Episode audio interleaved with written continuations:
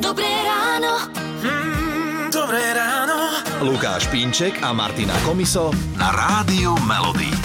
Dva týždne do konca prázdnin mm-hmm. a nie každé dieťa je možno na to nejako pripravené a adaptované, najmä možno keď ide o prváčikov.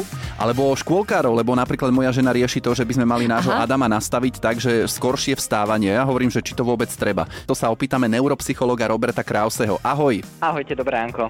Tak je toto možno najpodstatnejšia vec, nastaviť dieťa, aby vôbec ráno vstalo? Ako ho máme pripraviť? No ono treba si uvedomiť, že ľudský mozog miluje stereotyp a veľmi rýchlo si zvykne na určitý stereotyp. Platí, že je o mnoho jednoduchšie prejsť na konci školského roka do oddychového režimu, mm-hmm. ako prezmenu na konci prázdnin prejsť do toho výkonového režimu.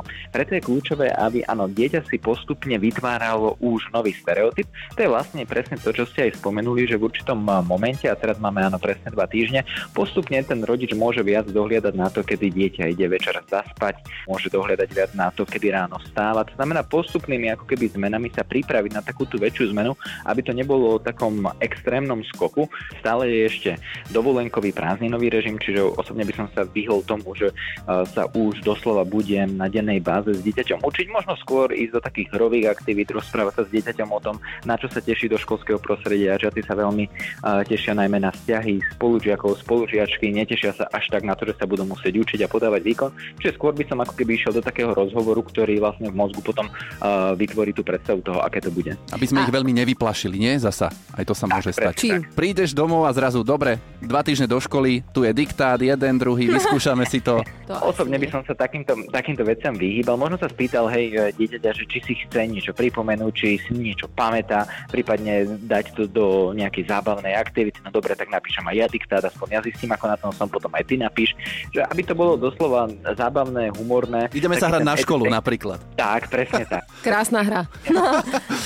je rozdiel, keď ide o prváka a keď ide o druháka a vyššie? No, prváčikovia, dá sa povedať, budú vystavení takému stresujúcemu obdobiu alebo aj také stresujúce situácie. Napriek tomu možno, že sa tešia. Čo sa týka možno tej prípravy, tak tam plus minus by to uh, malo byť rovnaké, ale na strane druhej možno tým prváčikom viac venovať čas a pozornosť, pýtať sa na ich predstavy, že čo si myslia, ako to bude. Ja si pamätám, že keď som mala nastúpiť do prvého ročníka, som sa bála, že prepadnem. Neviem, že prečo mi to mm-hmm. napadlo. Rodič môže vo veľkej miere keby akceptovať tie emócie. Dôležité, aby sa vyhol tomu, že bude zľahčovať emócie alebo že bude dieťaťu um, do istej miery ako keby upravovať tie emócie. To tak nemôžeš vidieť, to tak nemôžeš cítiť. A čo si ustráchaný, a však už si veľký.